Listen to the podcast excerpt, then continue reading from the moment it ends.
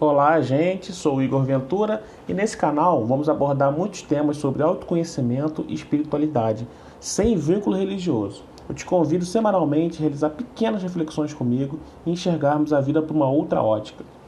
Nesse primeiro episódio, eu quis abordar um tema que muita gente conhece, mas que muitos não praticam. Principalmente nesse período de pandemia, acho que muita gente acabou praticando justamente até o contrário, né? Mas vamos falar da autocompaixão. Vamos entender o seguinte: a autocompaixão é, envolve tratar a si mesmo da forma como você trataria um amigo ou um familiar, né? Mesmo que essa pessoa tenha cometido um erro, então esteja se sentindo inadequado com alguma situação, é, com certeza você trataria essa pessoa de forma a acolher, de dar todo tipo de suporte emocional, até porque é uma pessoa na qual você quer ver o bem, né? É uma pessoa que você gosta e você quer ver o bem, você quer ver ela melhorar.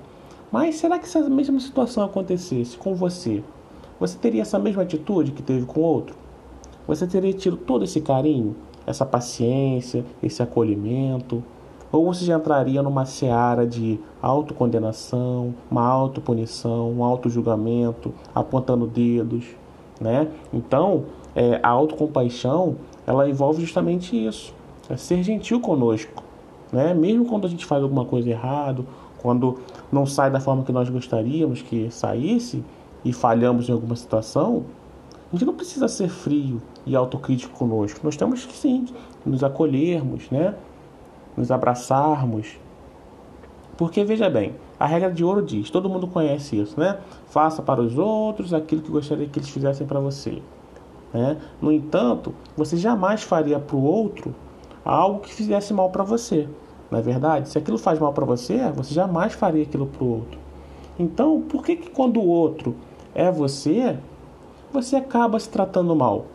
Por que, que existem esses dois pesos, essas duas medidas? Né? Quando a gente fala em acolher o outro, tá tudo certo. É carinho, é amor. Mas quando é pra gente, é o que? É pedrada, é autocrítica, é apontar dedo, né? Por que isso? Será que isso é uma coisa que já está enraizada culturalmente? Certamente, porque a nossa cultura ocidental ela coloca grande ênfase em sermos sempre gentis com, com os nossos amigos, né?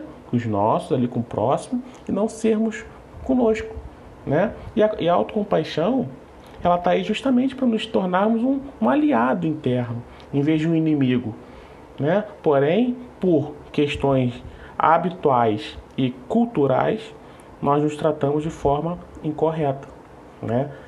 Para a gente está sempre tudo errado.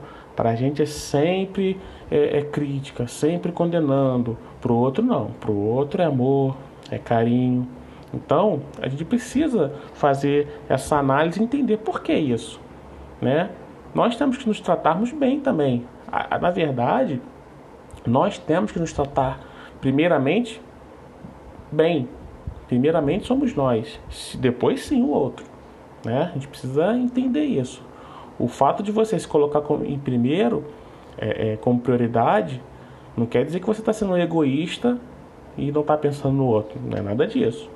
Primeiro você tem que cuidar de você para você ter até estrutura e condições de auxiliar o outro, né? Mas tudo bem. É, eu penso que nesse, nesse assunto de autocompaixão é, existem dois pilares, né? Que servem como base para para autocompaixão, que é, o, é a autobondade e a humanidade compartilhada. Vamos entender cada um desses, desses dois pilares. O primeiro, que é a autobondade, foi justamente o que nós já falamos, né? Quando cometemos um erro, falhamos alguma coisa, é mais provável recriminarmos do que nos acolhermos, né? É muito mais fácil a gente né, julgar e condenar do que ser o nosso próprio amigo. Vocês já pararam para pensar? Todo mundo tem uma pessoa assim. É, Sempre tem uma pessoa que você conhece que ela é super carinhosa, generosa, gente boa pro outro. Mas quando é para ela, tá ali vivendo aquela condenação, aquela crítica diária, que para ela tudo tá ruim, que ela é isso, que ela é aquilo.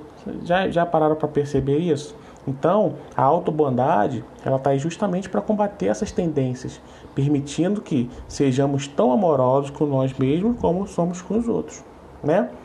E, esse, e o segundo pilar, que é a humanidade compartilhada, é o que? É reconhecer que todos os humanos são uma obra em andamento com falhas. Né? Todos nós somos imperfeitos, todos nós falhamos, todos nós cometemos erros e todos nós experimentamos dificuldades na vida. Que a vida ela envolve sofrimento para todos, sem exceção. Nós temos a mania de dizer que ah, é, geralmente é, quando acontece alguma coisa ruim com a gente, alguma frustração, né, alguma coisa que sai do nosso controle, é, a sensação é, que a gente tem é aquela sensação irracional e generalizada que de, de isolamento, né? Como se eu, só eu, fosse a única pessoa sofrendo, né? Só eu estivesse cometendo os erros. E na verdade não é nada disso. Todos os humanos sofrem, né? Até porque a própria definição da palavra humano significa o quê? Que alguém é mortal, vulnerável, imperfeito, né? Então, portanto, a autocompaixão ela tem que envolver esse reconhecimento que o sofrimento e a inadequação pessoal fazem parte da experiência humana compartilhada. Né? É algo que todos passamos, em vez de ser algo que só acontece comigo. Né? Então, a dor que eu sinto em momentos difíceis é a mesma dor que você vai sentir nos seus momentos difíceis. O que pode mudar, sim, são as circunstâncias essas vão ser diferentes. E o que, de, e o que determina essa dor não é o grau da dor, até porque nós não temos como mensurar em uma escala o que seria esse grau de dor. Né? Como é que você vai mensurar uma dor, uma escala de dor? Então, é, não tem como a gente mensurar isso. Né? A dor em mim, em determinada circunstância, pode não representar dor para você na mesma circunstância. E isso está tudo certo. Né? Isso está tudo certo. O mais importante é, é, não, não é saber o tamanho da dor, até porque é uma coisa que a gente não consegue mensurar, mas sim qual experiência que ela trouxe para você. Qual experiência essa situação trouxe para você. Né? O que você pode aprender com essa dor? Quais ensinamentos você pode tirar de proveito dessa situação? Né? E, e, e, e, o mais importante, visto isso, é você verificar qual legado você quer deixar dessa dor. Porque é aí que tá.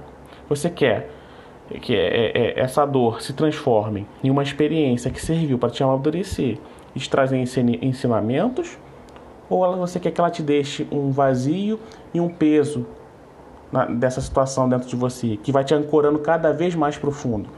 Então, é aí que está a chave da, da, da, da, do problema. É você entender que as dores vão acontecer sempre, sim, com todo mundo.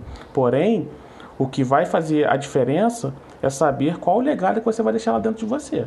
Se você vai aproveitar essa dor para te impulsionar e te alavancar para você aprender e crescer, ou você vai se ancorar cada vez mais nessa dor. Tá certo? Então, nesse primeiro episódio, que ficou bem curtinho, é, eu quis trazer um pouco do, do princípio do autoconhecimento e esses dois pilares, né? Já no próximo episódio, nós vamos explorar mais a fundo esse tema e vamos falar também dos nossos valores, porque os nossos valores também eles estão ligados com, com a autocompaixão.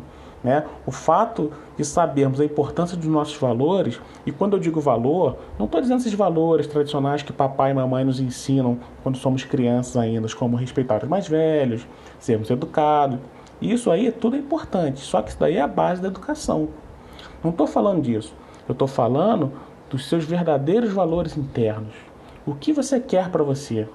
O que é importante para você no campo profissional, no seu campo pessoal, no seu campo financeiro, dos relacionamentos?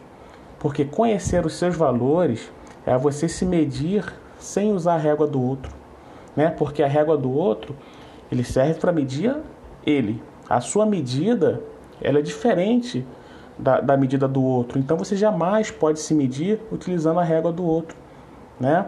E, e você conhecendo os seus valores, você, você vai acabar se aproximando cada vez mais da sua verdadeira missão de vida.